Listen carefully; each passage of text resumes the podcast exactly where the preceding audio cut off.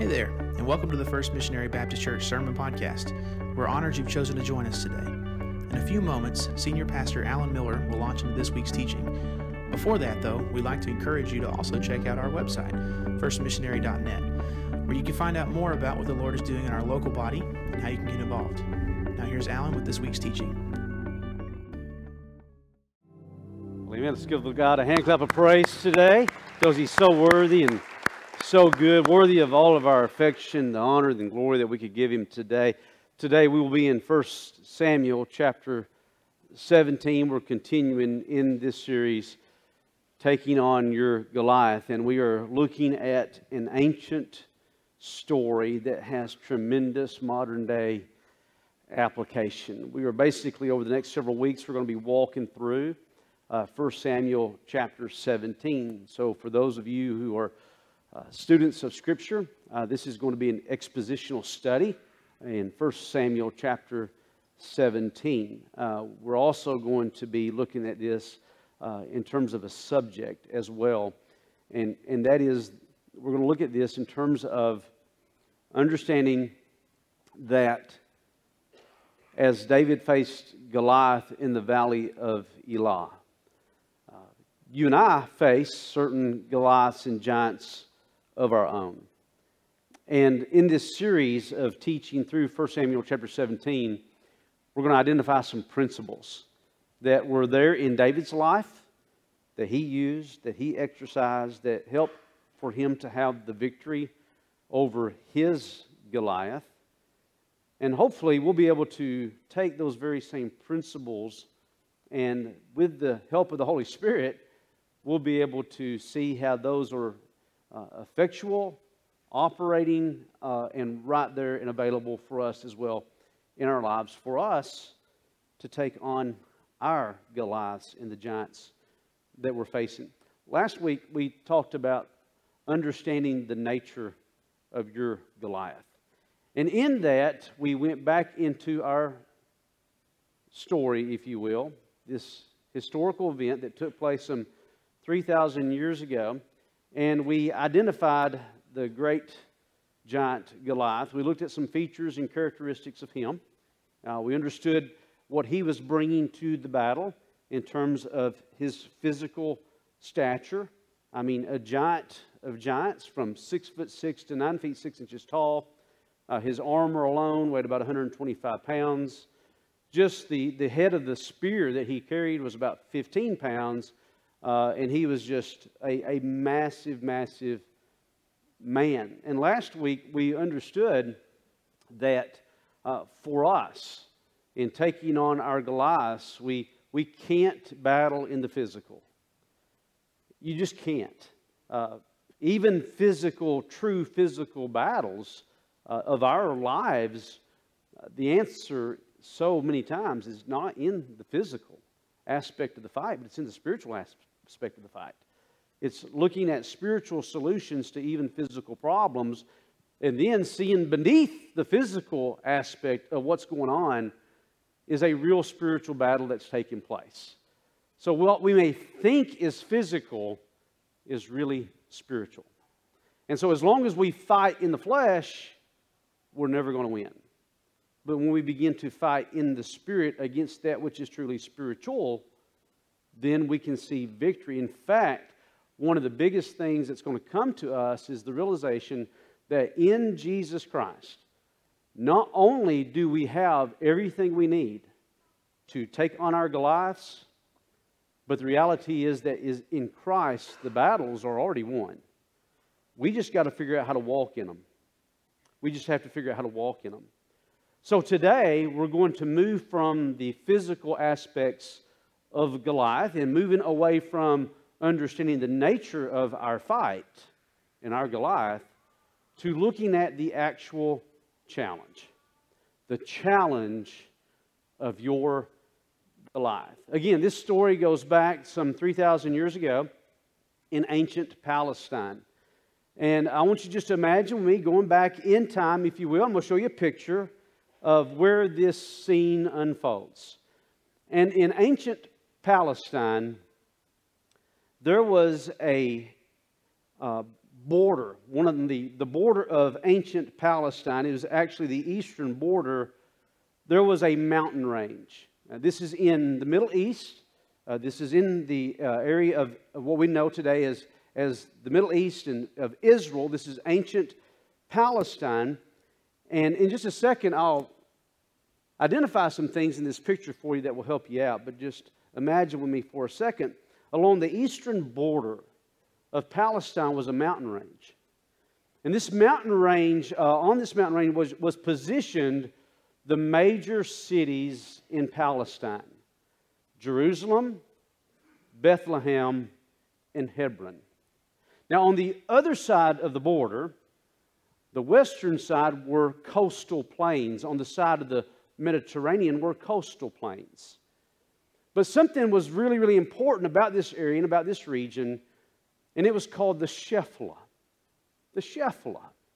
The Shephelah was a series of valleys and ridges that connected the coastal plain to the mountain ranges. It was a very strategic area, because for hostile armies that lived in the coastal plains, like the Philistines, and if you'll remember from your Old Testament history, the Philistines were like the biggest enemy of Israel. I mean, they were, they were a war-mongering people. They were sea people from the coastal plains, and they were really advanced in military strategy and weaponry and, and metal work, and, and, and they were the nemesis. I mean, the, the, like the arch rival of, of Israel. So if Israel had its own Goliath, if you will, it was the, the, the people known as the Philistines. They were coastal people in the coastal plains. And this Shephelah, this series of valleys and ridges, was really important, because for hostile armies to go up into the mountain range and antagonize the people who lived in the cities there, they had to go through the Shephelah to get to the mountain range. So this valley, or these series of valleys and ridges that you see here in this picture, is a very strategic area for hostile armies to antagonize the inhabitants of the people living in the cities in the mountain ranges. It just so happens that when our story comes to us in First Samuel chapter seventeen, that the Philistines are on the move. They are going to move through the Shephelah to come up to the mountain range to go to Bethlehem. And if they can occupy Bethlehem, then they will split the kingdom of Israel into two and weaken the nation of Israel. Israel is in its infancy at this point in time. So this is a very, very key movement on the part of the Philistines. They are moving through these, these, this particular valley. They're moving through this valley, this Shephelah. And the Shephelah was a beautiful place. I mean, forests of oaks and wheat fields and vineyards. It was, it's one of the most beautiful places in Israel. Philistines are on the move. King Saul hears about the movement of the Philistines. So coming out of the mountains, he moves his army down into, on the other side of the Shephelah, and they are going to head off the Philistines. They come to the valley of Elah. And you will see here in this particular picture, you can see the ancient cities of Socoh and Gath. And here, on the southern side of the Shephelah, is where the Philistine camp would stop. And then on the northern side of the Shephelah, right here, is where King Saul and the Israelite army would camp. Now this is important, because for the Philistines to come up into the mountainous area, they'd have to go through the Shephelah, they'd have to start up the mountain, and that would expose them. The same would be true of Saul and his army to come down the mountain and cross the Shephelah and come up the other ridge on the other side. that would expose them. So on each side of the Shephelah, the Philistine army and the Israelite army are at a standstill. They're deadlocked. The question is, who would go into the valley of Elah first? Who would challenge the other one? Who would do that? So then you come to First Samuel seventeen, and the scripture tells us about where this battle is taking place in the first part of chapter seventeen. And we know that the Israel, I'm sorry, that the Philistines, they would send into the Shephelah, they would send their great warrior giant Goliath. And in verse eight, we pick up with Goliath standing in the valley of Elah, shouting across to the Israelite army and challenging them to send down a man. In ancient battle and warfare, this is what is known as single combat. Because if you could imagine what warfare looked like in that day and time, hand-to-hand combat, guys who carried a sling were called slingers, who had like a slingshot, but it was literally a sling. They were like the slingers. Uh, Goliath is, is, is one who specializes in hand-to-hand combat. If you could imagine, this type of combat was extremely gruesome and bloody. There was tons of bloodshed when armies would go against each other. So in single combat, one army would send its greatest warrior, the other army would send its greatest warrior, and instead of having this massive bloodshed, this bloodbath, if you will, the two would duke it out. One representing one army, the other representing the other army, and whichever one won, that army would win. The scripture tells us in verse eight that Goliath in the valley of Elah stood and shouted to the ranks of Israel and said to them, "Why do you come out to draw up in battle array? Am I not the Philistine, and you servants of Saul?" And he says, "Choose a man for yourselves. Let him come down to me. If he's able to fight me and kill me, then here's the deal. We will become your servants. But if I prevail against him and kill him, then you shall become our servants and serve us." Again, the Philistine said, "I defy the ranks of Israel this day. Give me a man that we may fight together." Who would be the man? Who would be the man? Who would be the man? When it comes to you taking on your Goliath, you're the man. You're the woman. That's why it's your Goliath. Who would Israel send? And, and there's really one person who would really be fit for this challenge. It's King Saul. Because when King Saul was anointed as king of Israel, the scripture says that he would stand head and shoulders taller than all the other Israelites. He was a tall, dominant man himself. So surely King Saul, on behalf of Israel, behalf of his army, would say, "You know what, guys? I've got it. I'm going to go down and I will take on Goliath." But Saul does not do that. And we're going to see why in just a second. Also, nobody from the Israelite army steps up and says, "Hey, we'll do it either." We're going to see in just a second why they did not. Why did they not take on Goliath? It's probably the same reason why you're not taking on your Goliath. Probably the very same reason why you're hesitant to take on your Goliath. Remember what the word Goliath means anyway. Some people think, well, Goliath, surely the word Goliath means great, massive warrior, like giant, right? No, the word Goliath comes from a Hebrew word which means to reveal, to unveil.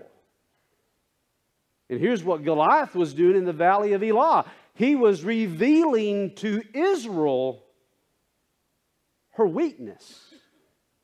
And that's typically what our Goliaths do as well.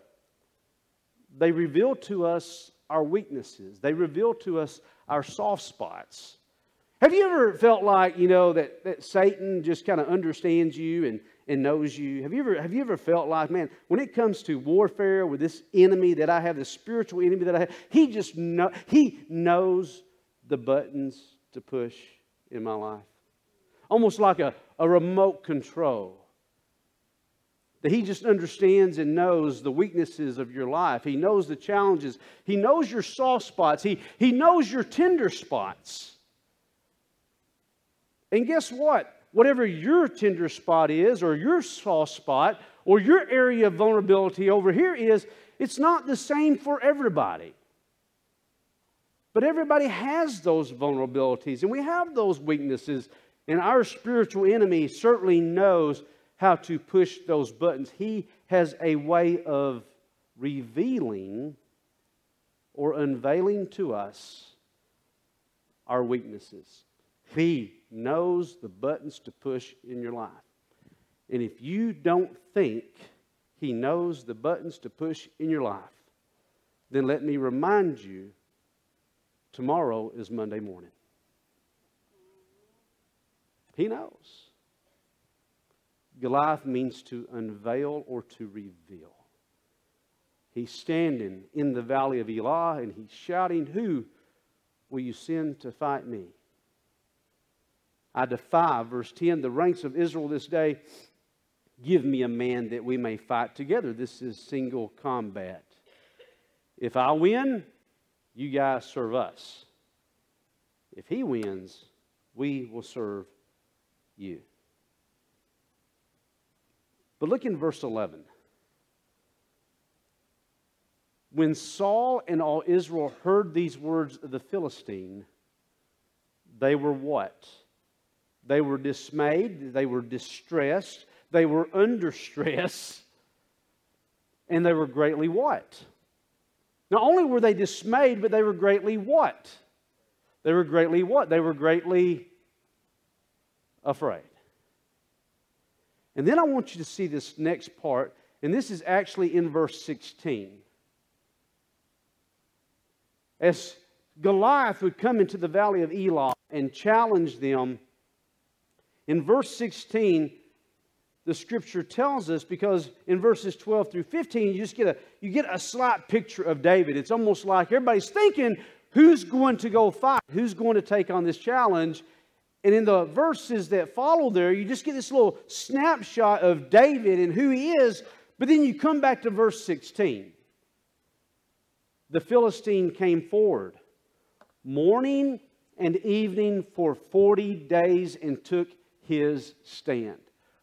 For forty days, every, listen to this, every morning, every evening he comes to the valley and he challenges them. Send me a man that I might fight him. Every morning, every evening. There is no record in Scripture, listen to this, that Saul or the Israelite army ever replied to him. They're silent. They don't talk back to him. But he talks to them. Every day, every morning and evening, every day, every morning and evening. Just can you imagine? Every day, every morning and evening for forty days, the enemy does not take a day off. He is relentless. He does not take a day off. In the spiritual battles and challenges of your life and my life, I think back on those days where I just felt like the enemy was kicking my tail, and he didn't let up.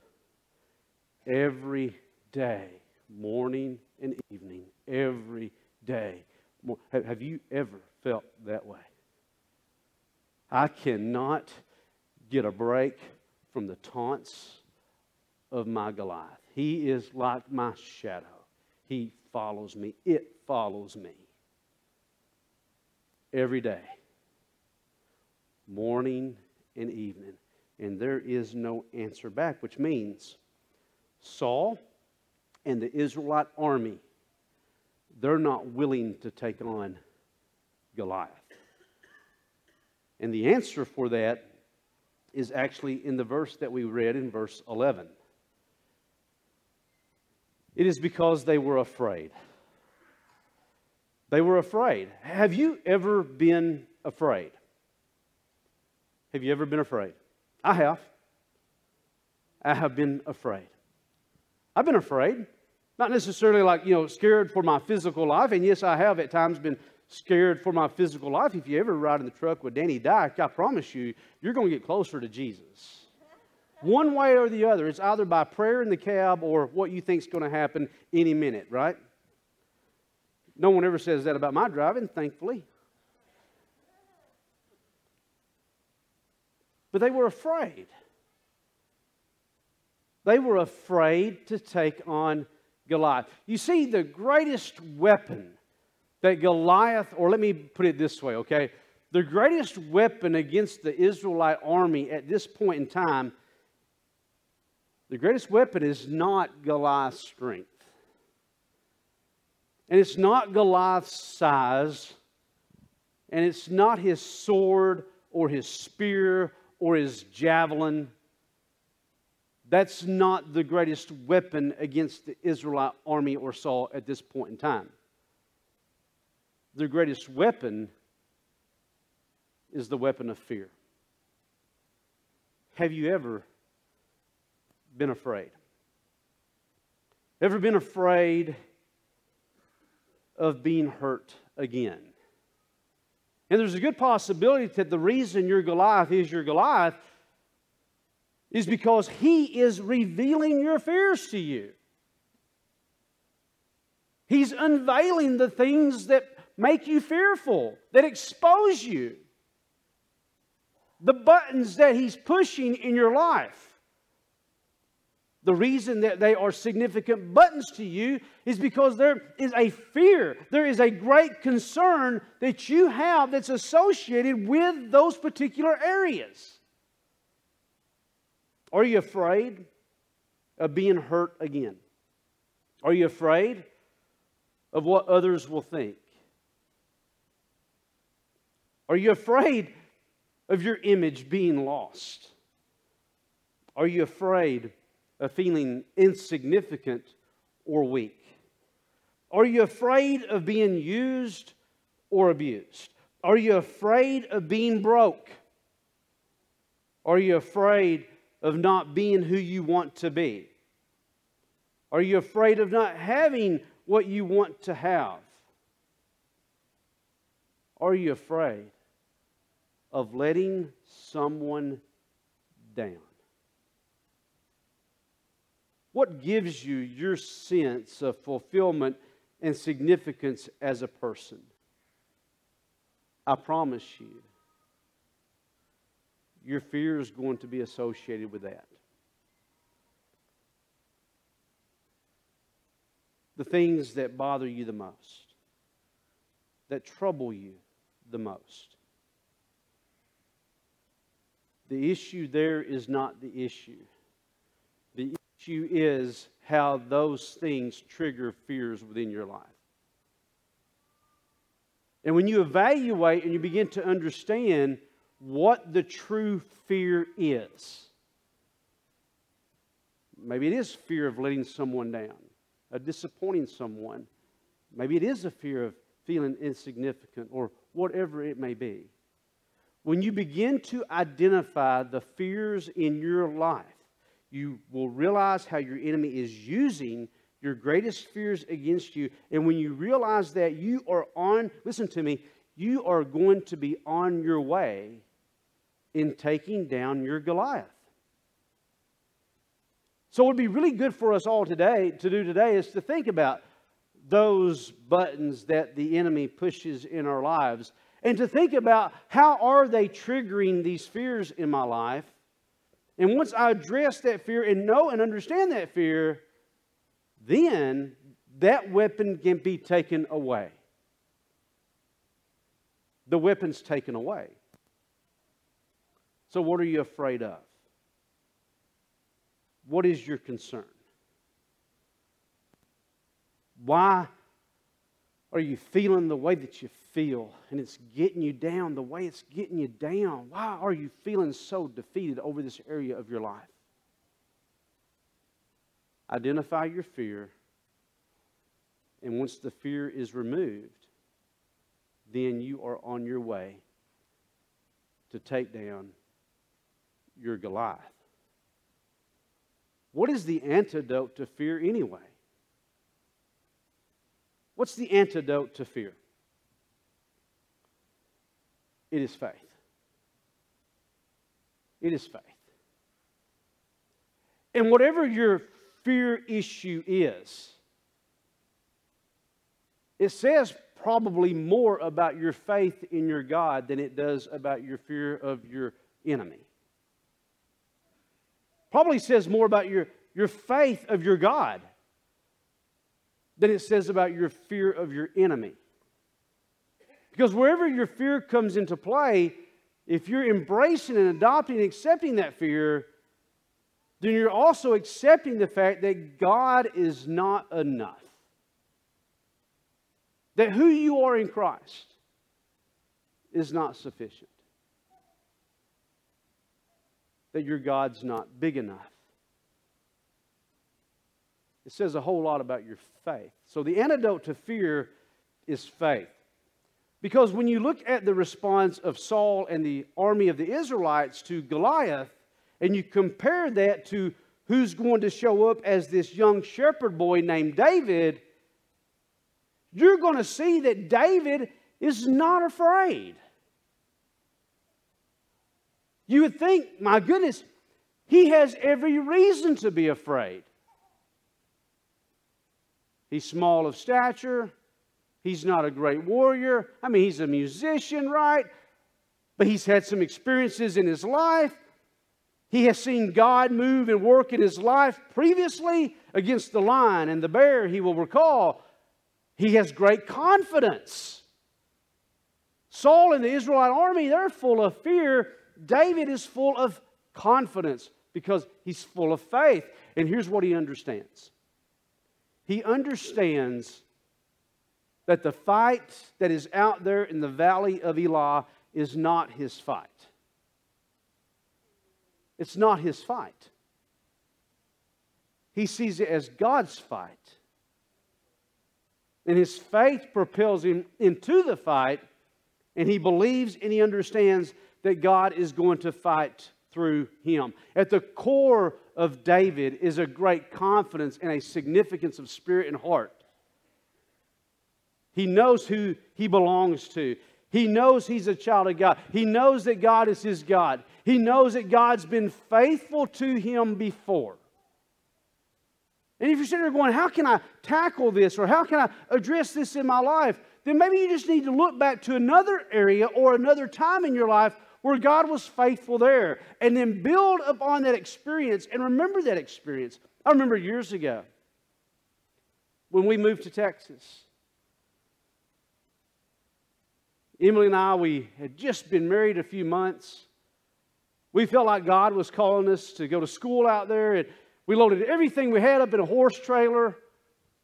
Sold all the stuff that we had back home. Everything we owned was in a horse trailer. We hooked to a truck late one afternoon, about five o'clock. We headed to Fort Worth, Texas. She didn't have a job. I didn't have a job. I had school to go to. We didn't even have a place to live.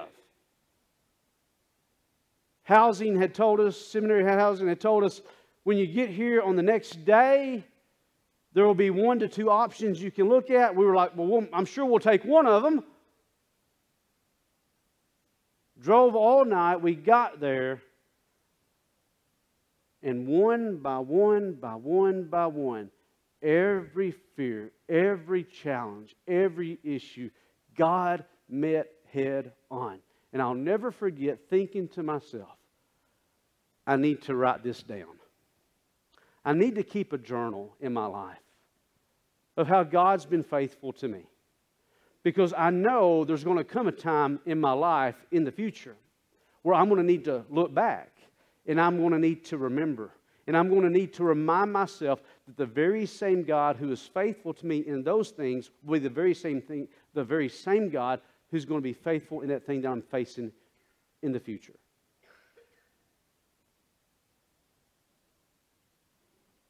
As you think about your greatest fear and your greatest challenge today, just look back. How did you get to where you are today? The faithfulness of God. The goodness of the Lord. Has He been faithful? You see, some of us just need to be reminded. Oh, wait a minute, wait a minute, wait a minute. I'm really fearful today, and I'm really challenged today. And oh my gosh, this seems so big to me today. But wait a minute, wait a minute, wait a minute. I felt the same way several years ago. And I remember then, God did this. And I remember then, God did that. And I remember then, God was faithful in this way, and God was faithful in that way. How He addressed all my fears in those things then. Has He changed? Is He different? Has He lost any power, any significance within Himself to deal with what you're facing or being challenged with today? The very same God who helped you when you faced the lion and when you faced the bear, He is the very same God who will help you take on this great Goliath today. And when you're reminded of that, and you're reminded of who you are in Christ, and the victory that you have through the cross of Jesus, then you can begin to sense fear falling away. And when fear falls away, faith comes into the forefront. And then when faith is in the forefront, you can go at it and you can say, who is this uncircumcised Philistine who taunts the armies of the living God? Don't you think God's got an interest in your life? Sure He does. Sure He does. And just as He had an interest in the Israelite army then, He has an interest in your life today.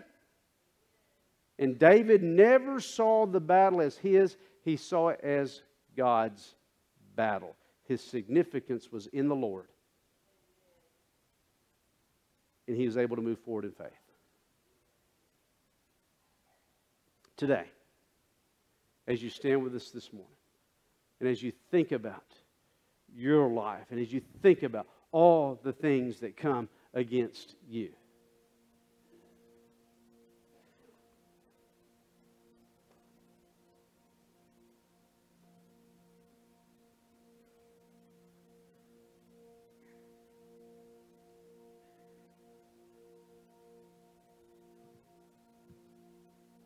how might God today replace your fear with faith?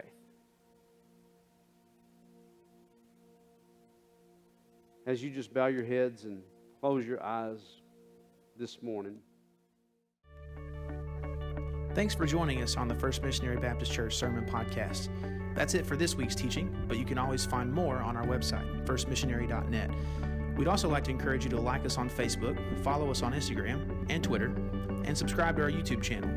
If you benefited from this week's lesson, be sure to share it with your friends and family, then leave a rating and review on your favorite podcast app.